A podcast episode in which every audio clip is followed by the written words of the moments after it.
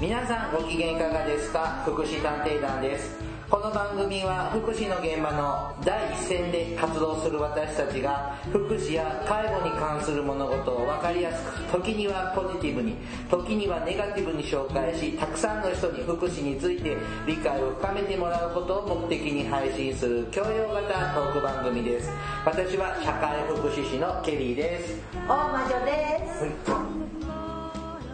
何はいはいはいはい。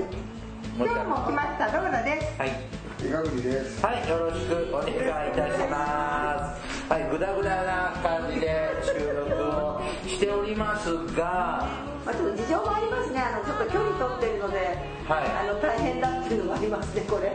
大丸さい。何？ん、毎回収録のたび聞いてますけど、はい。オリンピック・パラリンピックはどうなってるんですか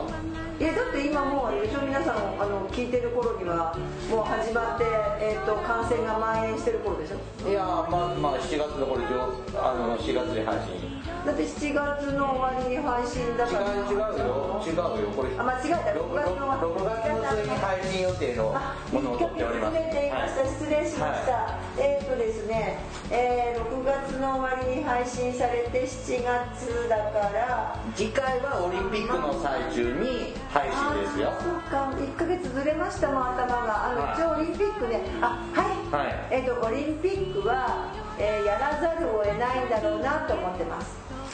それはどういうとどういうところから感じるんですかえー、っとですねだってさ大量のあのユニフォーム、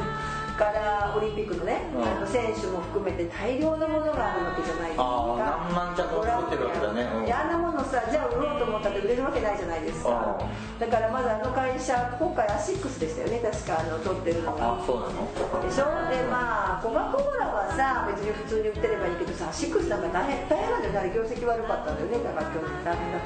らだったりとかさあとなんだろうだからそうまかあ動いて準備しちゃったものを在庫抱えるわけにもいかないしあれ大変だもんメルカリに売るわけにもいかないしそうそうそうそうそうあーでそんなさ1着2着3着100着のレベルじゃなくて何万着かけるあーはいあの一人のボランティアさんに3着とかくれるのであのあーのそうですかねねあの何日か早い人はねそうする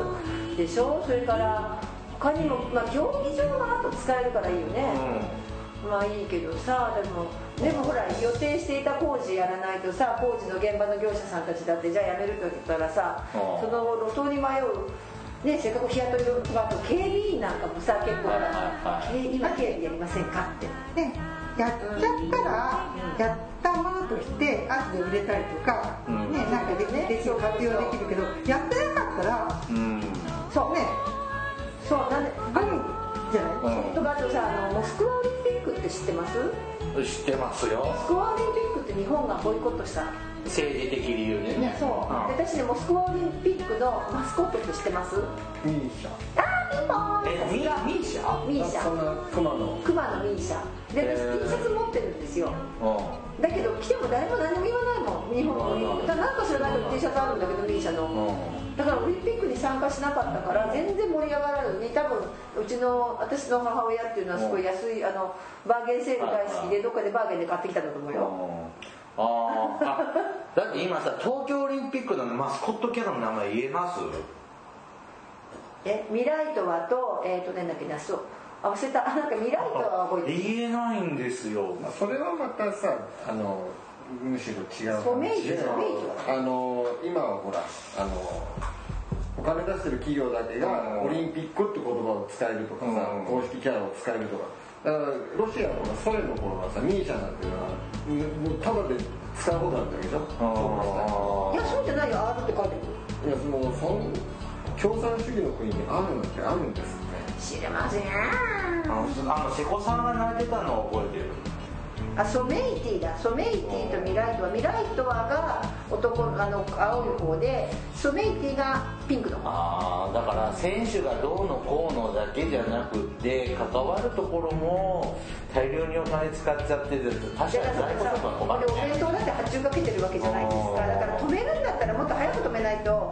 ああのだからと止めるならもっともっともっとね何年か前にもそうでねあのそもそもオリンピックも全部あの持ち回りも全てやめたらって話も出てるよねうんオリンピックってものそのものがもうやりない世界になってんじゃないのっていう説の方が私は正しいなと思って聞いてるけどまあだからね4年うんねう4年をね区に変えるとかさ6年出すとかさ8年とかそうなんであれ4年に1回なんだろなんでだったただの運動会だからねうねということであのだからと止められないというかとなんとなく止められあー止めにくいだろうなってこうそりゃ病気になるよね誰かさんみたいな。うん、うん、なるほどねうんな感じはしましただから止めたいと思ってる人はたくさんいるんでしょうけど関係者とかでもだから出しまあてあげばいい戦争と一緒だねあまあそうねうんはいだからあとはまあうんそうねなはるほどね僕はなんだかんだ言いつつせっかくなんで記念切っていはいああ私も買いまオしリパラの6000円相分買いましたたそそう、うん、うできっと人気がないからたくさんほらあの逆に値打ちが出るかないや出ないと切手はね今ね値打ち出ないあの効果はどうなった記念効果の記念効果あるありあます交換したあ高いやつあ違う違風神雷神のやつう違うあれ去年でしょ昭和39年の話してる今回の東京オリンピックだよいやなんか去年郵便局に行ったら記念硬貨が500円にああ風神と雷神のやつでしょうん僕はあれ10セットずつ買っといたるんですすごいうん私はちょっと買ってだって価値価値は下がらないじゃんまあ、買ってっていうかあれは別に交換する私ほらここに持ってるけどこれはねマニアックなこれ100円100円です私あの一応500円の2つ、だって私はほらあの担当する競技の競技のこうああこれね持ってる僕こ本当担当すれるこの100円玉の記念硬貨セットはそうそうそう造幣局で買いましたでじゃあなんかもう余ってるいっぱいそうでなんかすごい郵便局の人が「交換しませんかうん交換しませんか?」って言ってそうそうそうそうなんか余っちゃってるみたいじゃあ大魔女さんちは使わないかもしれない服がそうたま服っかたらり服そういうからこれから切ってからゴミ屋敷じゃんゴミ屋敷になりまゴすミじゃねないんだよ大事なものよさあ今日はですね8年前にもやったオリンピックみたいなね8年前にやったねゴミ屋敷あこのメちょっンバーとで再びゴミ屋敷をテーマにですね語り合いたいと思いますうちのことです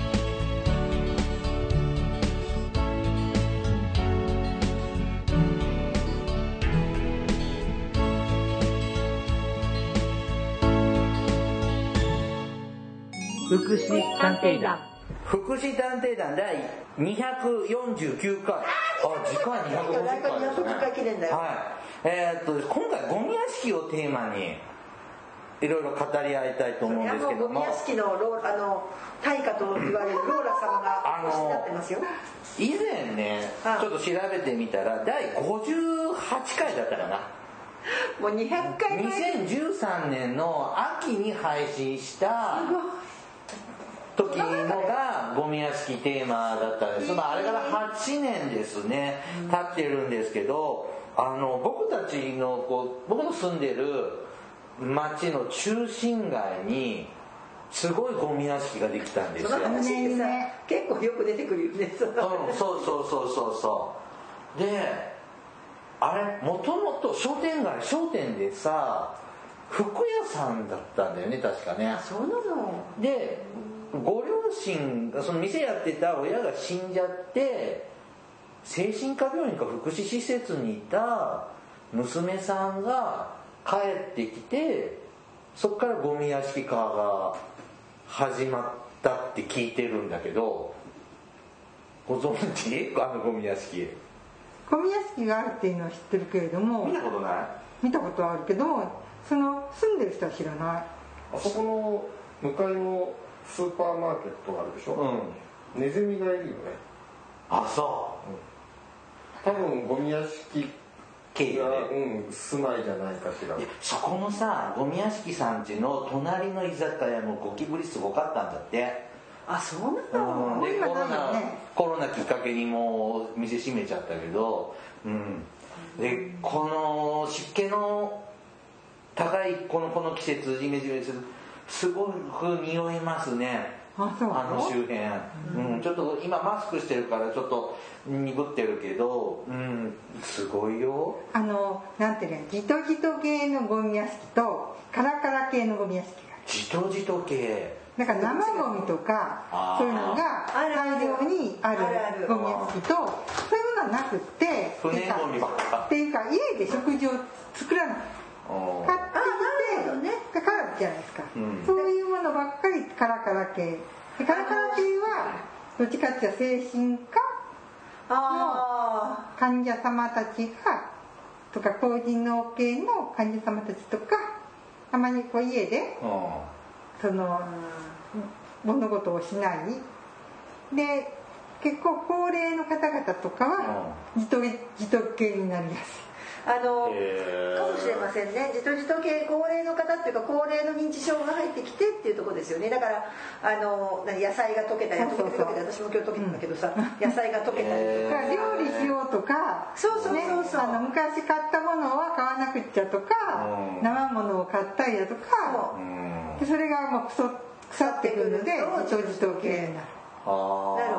ほどねであとなんかこうちゃんとしたもの食べなきゃって言って冷蔵庫にそうそうそういつまでもこういろんなものが入ってるとかそうですねね、あのそれじゃなくてもともと料理しなくて、ピザしか頼まないピザしか食べない人はピザの空空箱が箱がとかペットボトルがガーってたまるけども、カラカラ系で終わあと不思議な私、まあ、実際ねそのご本あの引っ越し直後のからこうだんだんミルフィーユがこうだんだん層が厚くなるうち、うんあの何回か入ったんだけど、不思議だなと思ったのはそこはね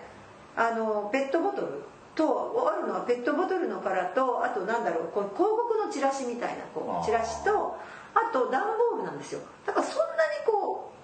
汚くもないわけわかりますもう成分がなんかゴミ屋敷になる地層の成分がそうそう地層の基本なので別にゴミとかその生ゴミとか捨ててるわけである程度は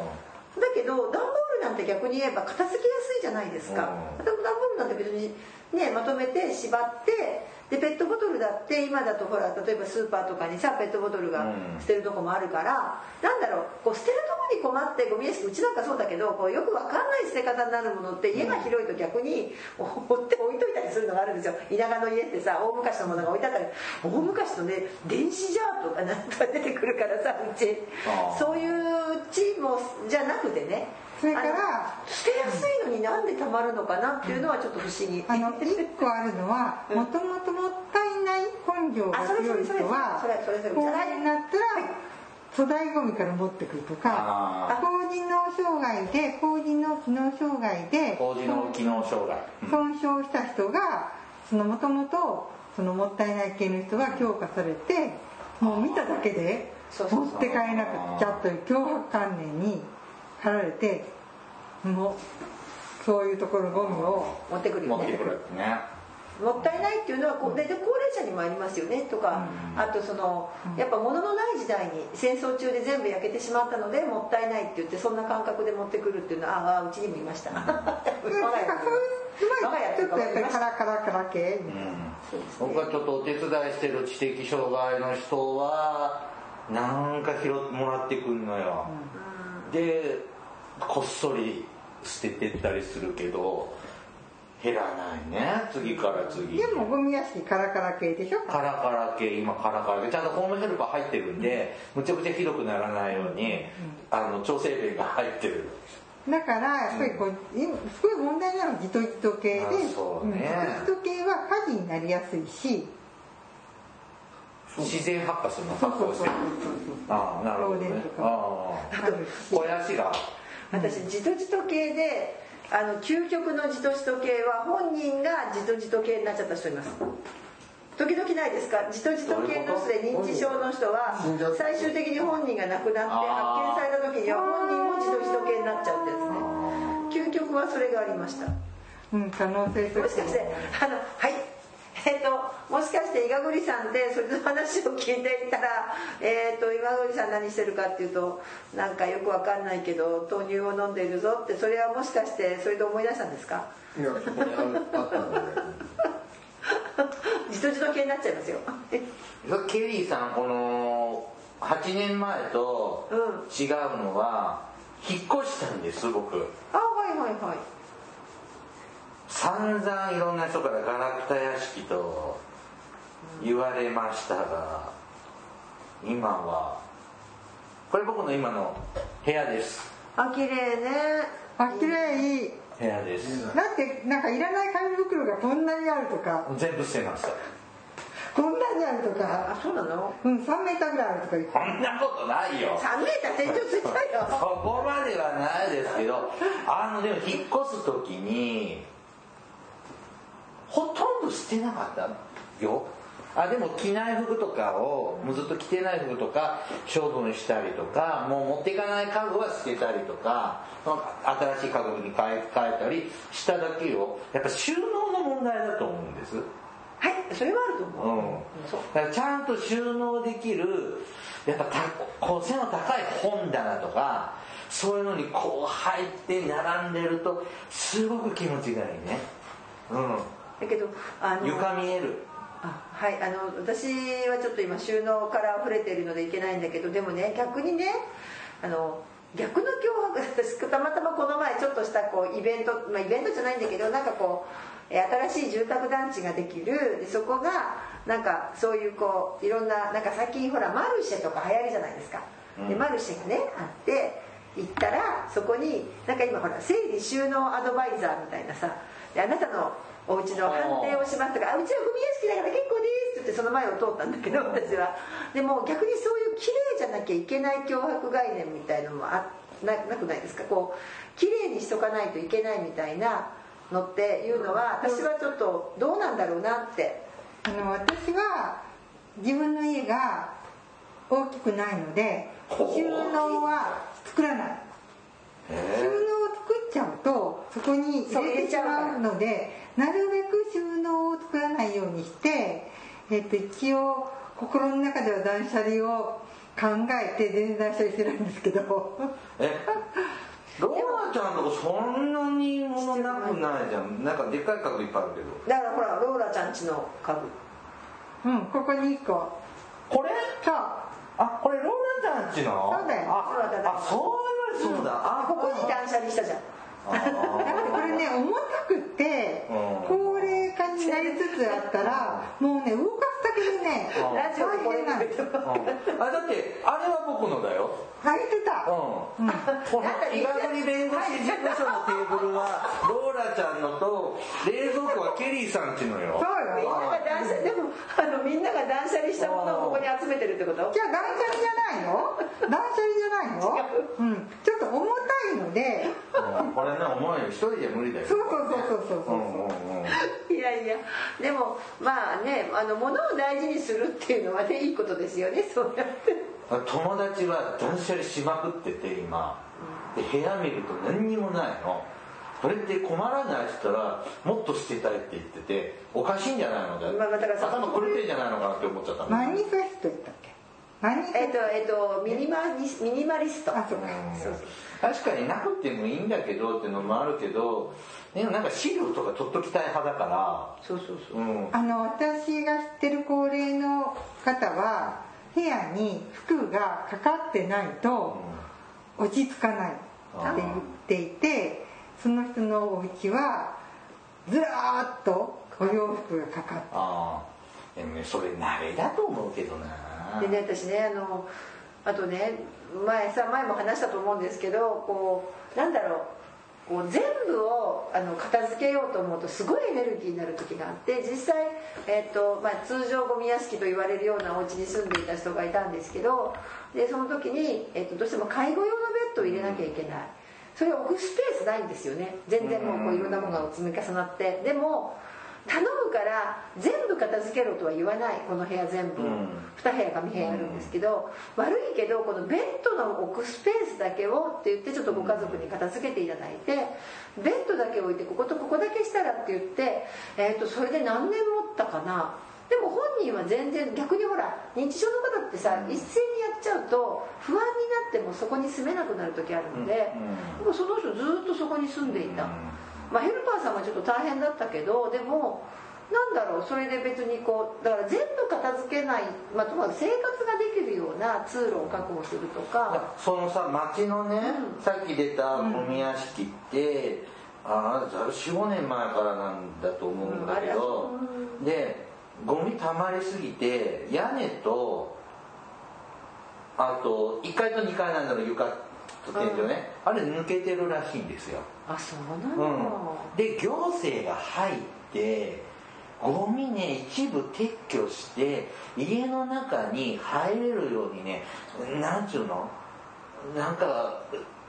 あのーか住宅改修みたいなのもしてたの。うん、でそのゴミ取り出すのなんかも23日かかってその玄関からなんか家の奥に入れる通路作ってもらってたのねでそれ今全部ゴミの山でもさあそういえば最近思い出したあの数年前のねそのゴミ屋敷と今と違うかっていうとさ、まあ、ゴミ屋敷はあんまり変わらないかもしれないけど、えっとこの前ほらあのあと多分生活困窮者自立支援法とかの成立もあったりとかあと何だったっけその社会福祉協議会何だったっけなななんとかっていう仕組みとかで結構今あの社会福祉協議会とかがこうちょっとゴミ屋敷そのゴミ屋敷を片付けてるんだけどその人の困っていることが、ゴミ問題であればそこにもちょっとこう社会福祉協議会とかいろんな地域の人がねネットワーク作って、でこう企業なんかもその協力してくれて実際もうすごい大きな一軒家のゴミ屋敷を、えーっとし結局最終的にユンボまで持ち出して。で片付けてきれいにしてその人の自立を促したっていう事例をこの前聞きましたでその後そこはゴミ屋敷じゃなくなっじゃたあなそこはなくなったらしキープできているうんのキープできてるみたいじゃああの中心街のまずゴミ屋敷にだ戻かってらパワーアップしてるもんそうだからさその後どういう継続的な支援とかでその人はもう高齢とだった高齢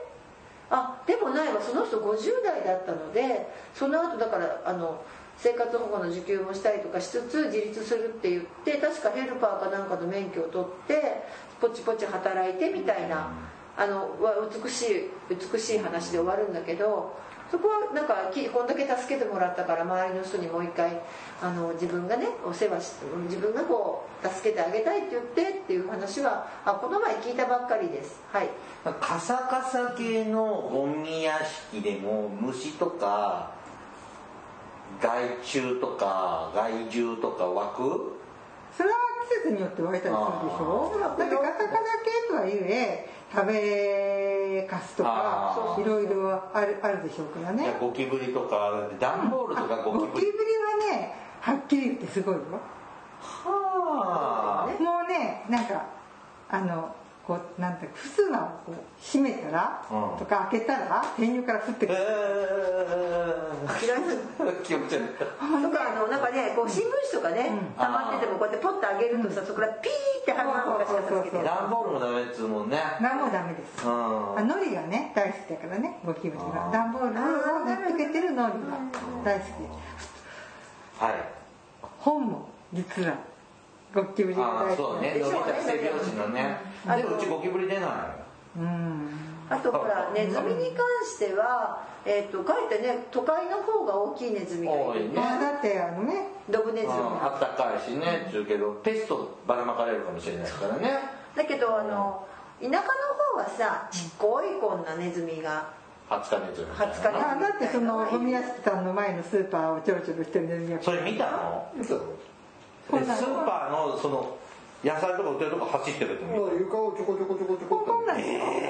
大きいやつもっと大きいのいやでもそのあのすごい大きいんじゃなくてこんなもんや20日ネズミじゃこんないなんとかラジオでわかんない20日ネズミじゃ 20ない日ネズミじゃない5センチぐらいこのぐらいのもっと大きめので尻尾までがかかうんる体の大きさがうん体の人は今回ここ5センチぐらい10センチぐらいねじゃあ私も実は見たことがあるそう5センチぐスらいーパーでうんマジうんで、うんでもねスーパーマーケットとかってね、うん結構ねこう定期的にねどれだけ害虫がいるかとかねあの食品管理の時にはやるんですけどねなんかあの来るんじゃないたまたまうんあ夕方とかさなんかの時にでも確かにねでもねあ逆にねあのすいません田舎はですねネズミがいなくなるとなんか家沈没しそうな気がするあだでってそんなんてさスーパーからさの家の前のゴミ屋敷に損害賠償とかできないのね訴えられないの損害は生じてると思うけどさ、うんそんなゴミすら片付けないと金払ってくれると思う払おうは払わないと思うあじゃあ泣き寝入りするだけ、あ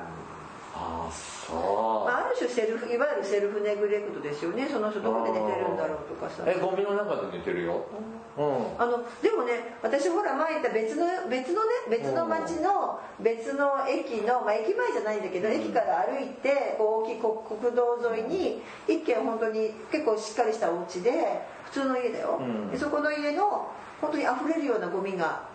ある家があって、うんいつも見てたんですよ定点観察でそのうち溢れて目の前になんか空き地があってそこの空き地のフェンスの向こうにだんだんそれを貯めてたんですようんでもね最近通ったらね玄関はね綺麗になっててだからどっかが入ってなんか介入して片付けたなってあ感のじ話再開発してるとこでしょ再開発仕掛けてるとこでもね、うんフェンスの中のねゴミはねそのまんまなの、うんあっちの方が片付けやすいのになんだろうねと思ったけど、なんかでもゴミ問題も権利問題があるんですかなんか難しいのかなとだからなかなか介入しづらいよねなかなかしづらいんですか、法律聞くじゃない行政代執行をそうそうそうする行の政代執行何何の権限でするのだから街をきれいにあなんかがでみんなが迷惑してるでしょそのゴミ屋そんなみ敷んながが迷惑してるっていうのはさ法的にどうやって裏付けるわかんないで時々聞くじゃないですかのうんたまにあるよねとか、うん道路に出てたりとかするとダメだよね公共のところに出てるものはうん片付けなきゃいけないとかになるあ張り紙してあるの道路にゴミ出さないでくださいみたいなその商店街のゴミ屋敷さんとか書かれてるし今監視カメラもつけられてるよねなんかそういう大きなゴミ屋敷さんはちょっとまあそういう行政とかいろんなことが関わってこないと難しいけども例えばその福祉の世界のゴミ屋敷さん福祉の世界のゴミ屋敷さんだからいあのその誰か支援者があそこの家はゴミがいっぱいで誰かヘルパーとか入らないといけないけどもうん今ゴミがいっぱいなのでヘルパーが入ってもちゃんとした支援にならないよねっていうとこ入ろってはくれないんだよ、うん、そう絶対入らないのそういうところは本人の了解を得て、うんヘルパーが入る前に、えー、と福祉の関係機関でうんゴミを片付けるっていうのはよくあることなの、そうね僕もやったことあうるんうんね、うんだからその程度だったら本人の了解、んまあ本人は渋々ですけどでもねやっぱさその片付けられないっていう人たちもいて、うんうんさあもうごめんこの部屋片付けるよって言ってあんたこれしてあれしてって指示出ししちゃんとしてあげたら動ける人っているじゃない、もうちょっと片付くねあとそう片付け方がやっぱりわからないとかあのあ人のこと言えないんだけど学んでないとかあとこうやっぱりなんだろうあのあとさ一時期ねあの多分ね 5, 5年前何年前6年前何が年これ前8年前前8年前8年前8年前の時ってさなんかほら結構ゴミの分別がすごい厳しく一回なったぐらいの時期だったような気がしてて、でゴミのほら分別が厳しくなるとゴミの分け方がよく分かんなくなっちゃってほいであの持ってくと向こうで町内会の人に怒られてで困って持って帰ってきちゃってゴミ屋敷っていうのもあったけど、もう一回今って一周回ってちょっとこうあのそれ市町村で違うけど例えば燃えるゴミにあのプラスチック入れていいようなとこも出てきたりとかすると。ちょっと一時期の規制より厳しくなくなってきてる感じもする本当ですかまあせんとかあと分けやすくなってるものがこういろいろこう例えばペットボトルでもベリベリって配されてたあーまあそういうね分別しやすいそうそう商商品になってりたとかりさそうそうするとさ割と捨てやすいさっきも言ったけどペットボトルだって別にスーパーのね入り口で捨てられるしとかさヘリーさんね引っ越して、マンションに引っ越したんですけどゴミはそのマンションのゴミ捨て場に捨ててよくなったのああよくいい地な域のゴミ捨て場じゃなくなったので、うんすごく楽になったあそのほらもう何時から何時までしか出しちゃダメみたいなのが、マンションの中のはもうちょっと緩いのでえそうなのうんいつでもいつでもだよえだうからんうちはこの日のあなたの頃は高級マンションのくせに変わってるなと思った覚えがある普通あのくらいのクラスのマンションだと、んゴミプルハグみたいなのがあって、瓶の缶みたいにこう、うんカゴがいくつかあって、うんであの私もゆかり昔住んでたところで、もう平日の真夜中に、うんあのあゴミ溜まったなっつってそこにこうやって捨てに行って本た好きな時にそこまでねゆるそこまでね緩くないけどでもあのー朝1時間と夕方1時間しかゴミ出せなかったね町のがでもうちのマンションの中の住民のところはもっとえ朝1時間でそんなみみんな守ってるの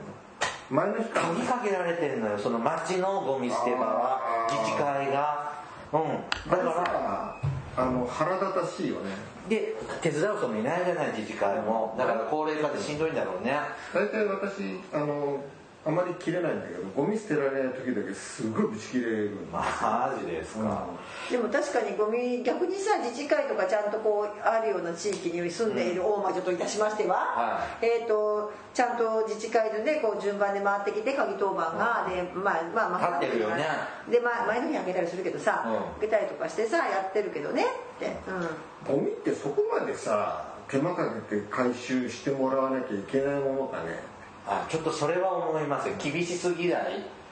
うーんたださわかるあの厳しすぎるって話あだからさ自治会とか入ってないとさ回収しないとかね田舎の方とかあるよね言われる一応書かれてるけど入ってないけどそすれるけ結ど局あれなんでしょそのまあみんなが厳しくしてるとこで緩いとこがいっぱいあると他の人がゴミそう捨てに来っるのていうことなんでしょうちのマンションもしか関係ないと捨てに来てるもんあとあの個別本当はさ、えー、と個別回収をやろうとするようなとこもあるじゃないですかあーゴミを、まあ、結局断念したりだから、ま、前一時期それこそゴミ屋敷問題になってた頃にそうそうゴミのやっぱ捨て方にもねで高齢者になるとゴミ捨て場まで行けないとかいろいろあってゴミの捨て方自体をあの行政の方も見直そうなんて言ったけどいつの間にかなんかその話もなくなっちゃいましいやたねお金かかるからさそう回収の回数だって減ってる街だってあるんだからさ、まあね、うんだけど確かに厳しくしなきゃいけないかうんよくわかんないけどでもうんうんうんでもそうねはいあのーゴミはゴミの捨てる日ががねすごく楽になっただからうちは引っ越してうん、そ外も捨てやすくなったねうんでも週私のとこは週2回ぐらいが普通の生ゴミとあか、うんちゅそう一緒だよぐらいででしょも捨てていい持ってっていい時間が緩くなったあーそうかそうかうん、なんでそれ楽ねうん、でもあのゴミてしまえばというか、まあ、なそそんなにね大変じゃないなと思う時もあるけど、まあ、これがそれが大変だとかしんどいとか思うようになったらえっ、とローラさんに相談すればいいですか 当でも、うん、外国にもゴミ屋敷ってあるのかねあんま聞いたことないよねねでもあるんじゃないのだって片付けられなくってゴミ屋敷になる人とで捨て方が難しくってゴミが溜まっちゃってゴミ屋敷にななっるち人ゃもういるしで集めたくってゴミ屋敷になっちゃうって、でこれやっぱこれ前も出ましたけどやっぱりゴミ屋敷もいろんな、ねそうそうそパうターンがあるのでとかあのよく言われますよねこううつ系の方はどっちかというと片付けたいけどエネルギーがなくって片付けができなくってだから本人は例えばか例えばお家に行かせてくださいとか言うとうち散らかってるからいやとか言ってあの本当に散らかってるんだけどでもちょっとこう片付けるようなふりもしたりとかいう人もいればあのうちいいですかお家行ってってどうぞどうぞって入ってくるとちょっと待ってよみたいなお宅は、どっちかというとちょっとちょっとまた鬱ではなくてちょっとご視聴系というかねもう本人がそのそれの状態がこうゴミ屋敷という認識もないっていう人もいますよねうんだからえってあのとあと不思議なところに不思議なものを置いてあるうちないですか例えば玄関に玄関ってなんとなく靴が置いてあってとかわかるんだけど、なんか玄関に例えばお皿が猫もいないのに例えばご飯のお茶碗とか置いてあるとかね玄鍋が置いてあるとかあいやありますありますあーでもゴミ屋敷系とうん多頭飼いが合わさるとあでなぜか猫がいるあの困ったお家には必ず犬猫がいるというなぜかああそう私の、うん、あのあー何ローラ理論ですかでもねそうですねなんだっけな、えそーとれ住み着いちゃうから買う違う買うのあー自分から買うのねあだっけのなあのかりそめの幸福って言ってたかかりそめの幸せを求めるっていう言い方をしてした精神科のドクターがいただからでそれってちゃんと糞尿のできないから困るんじゃんできたから問題にならないじゃ私この前ちょっと動物いっぱい飼ってるうち行ったけどほとんど匂いないし猫もいる犬もいる、えー、とそれこそウサギカメなんやらカメレオンだけよくわかんないけどさいっぱいいる動物園みたいなうちでも綺麗にしてるうちは綺麗ですよねどうやったら綺麗にできるだからちゃんと掃除もしてううんしつけもしてちゃんとしてワンの10頭いったらどっかでおしっこするでしょうねえだけど別に野放しにしてなくってゲージもちゃんと入れたりとかしてるから別に綺これ麗はしっかりされた例事例ですねそうそうそうできないんだよねでしだってさゴミ屋敷の多分その町の、ね、ゴミ屋敷のあれゴミの中で猫多分死んでるよ多分埋もれてうん、でまた発酵してるんじゃないっていう話だよでもさあれ発酵もするけどさそのうちカピカピになるんだよねそうです そのうちねあの宇治とか湧かないのうん湧いた結果としてカピカピになんるね猫はあのなんだっけあのあのなんだっけ痒くなるやつなんだっけののみうんのみがいっぱいいてるじゃないそうそう死ぬと離れてくんだよねあそうそうそうあそうあまあでも血するんだもんね死ぬとダニあダニとかノミとかはいやいやどうにしよう離れるから一斉にわってああよくそうやって言いますね、うんでも確かにさあの猫の多頭飼育してる、あ多頭飼育じゃない猫がそのなんかあのまあいっぱいこうゴミがねあるお宅があって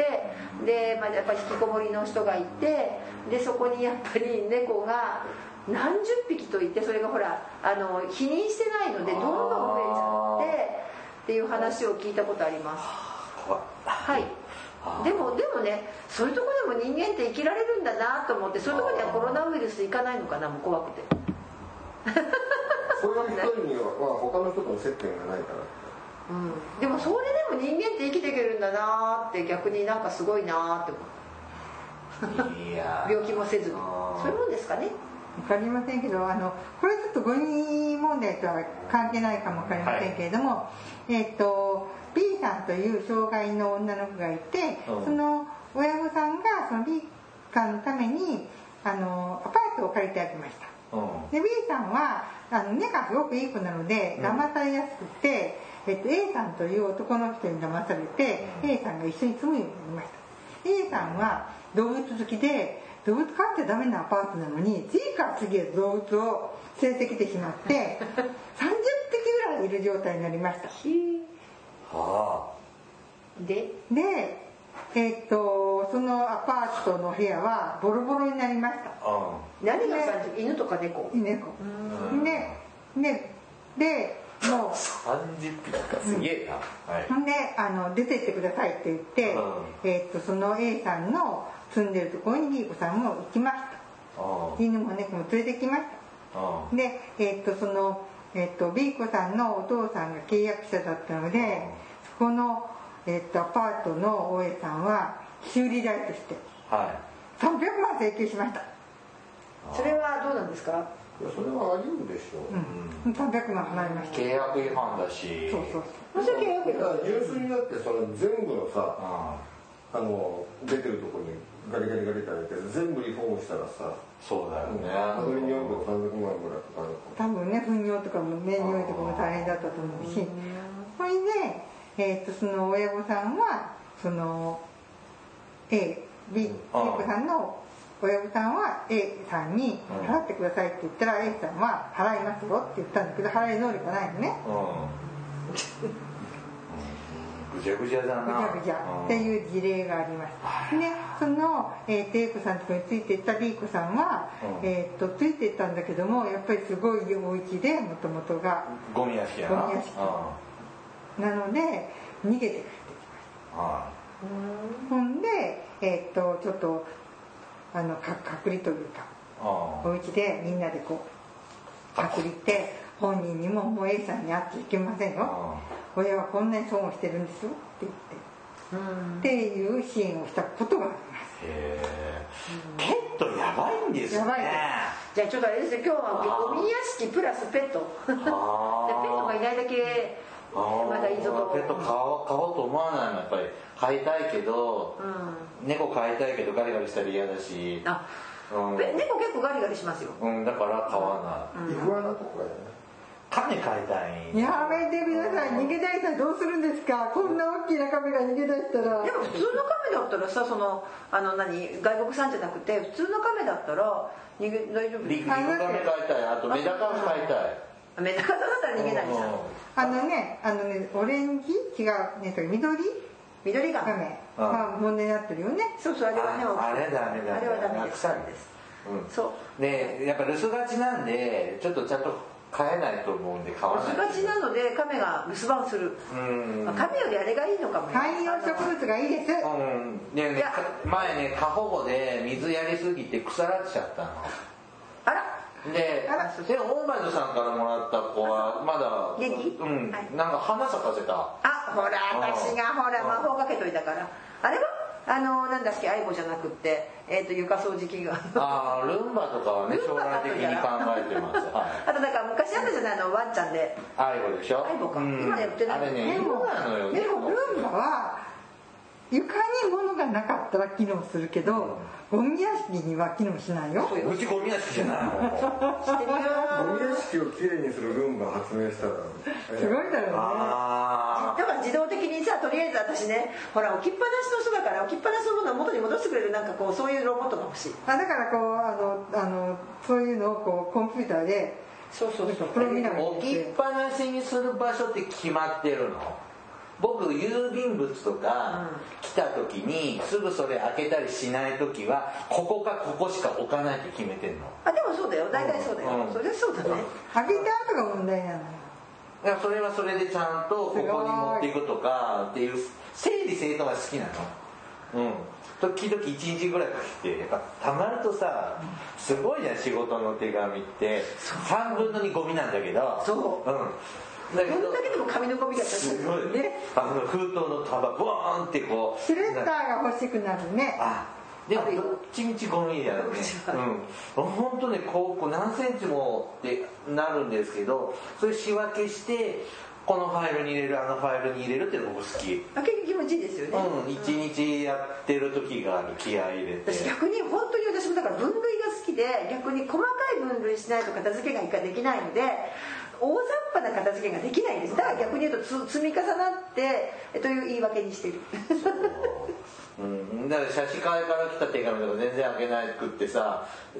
45か月経ってから開けてねああーとかってなるあからるね時がありますね、はいまはあ、い結局なんかそんなもんね、みんなよかったはい、ちょ何っのと話、えー、と久々にやってみたらあのあれねペットも大きな課題があるということがペットじゃないのただ単にあ居候してる動物たちもそうそうそうね猫たちちょっと気にしないといけいないやってでこもとペッでトすだってペットだって大事なワンちゃんもいいね猫ちゃん、うん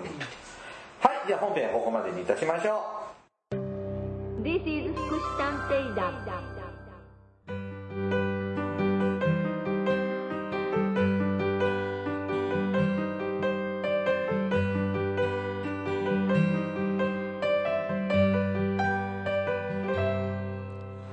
うエンディングですはまあ8年ぶりにゴミ屋敷いまあなんか中身自体はあんまり変わって変ないわってないただちょっとねさっきもあのローラさんとこのちょっとさあの話をしてたんですけどうん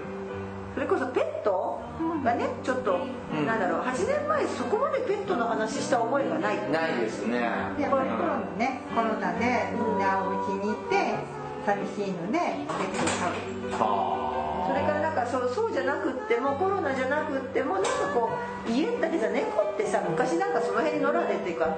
外にいるものがどんどんこう家の中で飼うとかあ犬とかね家で飼うからね犬もさ昔はなんそかうだよ外にいたのに今なんかみんな犬って中にいだっててワンワンワンワンってうるさいそうそうそうそうそう今うるさいってすごい言われるだよけどさ番犬っていてえその昔はさだから番犬が必要だったじゃないですか今番犬いらないでもおかしいよね最近さあの犬抱っこして散歩してるよねそうあれびっくりするよねあの自転車に乗せてね一緒にえ走自って転た車ならり私も分かるけどさ犬抱っこしてさあの何人間が歩いてるからさウォーキングしてるから犬の散歩はいいのかって思いながら歩いてるいやねと友達とこのワンちゃんはね散歩連れて行くと嫌がるんだって歩かない歩かないあいるいるそういう犬って、まあ、というのでなんか犬とか猫ちゃんとかのペットがプラスされているのもちょっと増えてきたのかもしれませんねでもちゃんと飼ってねゴキちゃんとかネズミちゃんはもちろんだけどさらにうんでもワンワンちゃんニャンちゃんでもニャンちゃんいるとネズミいなくなるかもしれないけどあでもね最近のね猫はネズミ食べないのうんいまいちねネズミ食べないのイタチの方がネズミ食べてくれるじゃあイタチ飼ううんうんいらないあとはハクビシンとかねうんうんいらない怖いあとキツネもいるよキツネも怖い私どこに住んでるんですか森の中に住んでるんでキツネもいるよハクビシンもいるよ魔女だからねおさるさんも怖い魔女の森に住んでるといろんなのいるよ動物の森だようち は受けたところではいではエンディングですはい、えー、番組で福祉探偵探偵はですねちょっと待って話しててあの資料はい番組からのお知らせです福祉探偵団では皆様から福祉や介護に関する疑問や質問不満や愚痴番組に対する感想やご要望を募集していますもちろん普通のお便りも募集しておりますお便りは E メールでお願いしますメールアドレスは福祉探偵団アットマーク Gmail.com えー、綴りは fukushitanteidan アットマーク gmail.com ですまた福祉探偵団のツイッターがありますフォローお願いしますさらに福祉探偵団の Facebook ページも開設していますのでいいねのクリックをお願いしますはいそろそろお別れの時間となりましたお相手はケリーと大魔女とタオラとはい、今のでした。はい、ではまた次回お会いしましょうごきげんようさようなら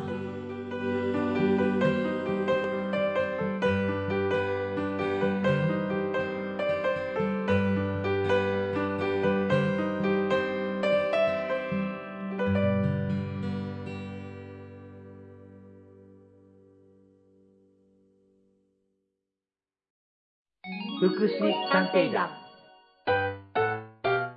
皆さんご機嫌いかがですか福祉探偵団ですこの番組は福祉の現場の第一線で活動する私たちが福祉や介護などに関する物事を分かりやすく時にはポジティブに時にはネガティブに紹介したくさんの人に福祉について理解を深めてもらうことを目的に配信する教養型トーク番組ですぜひお聞きください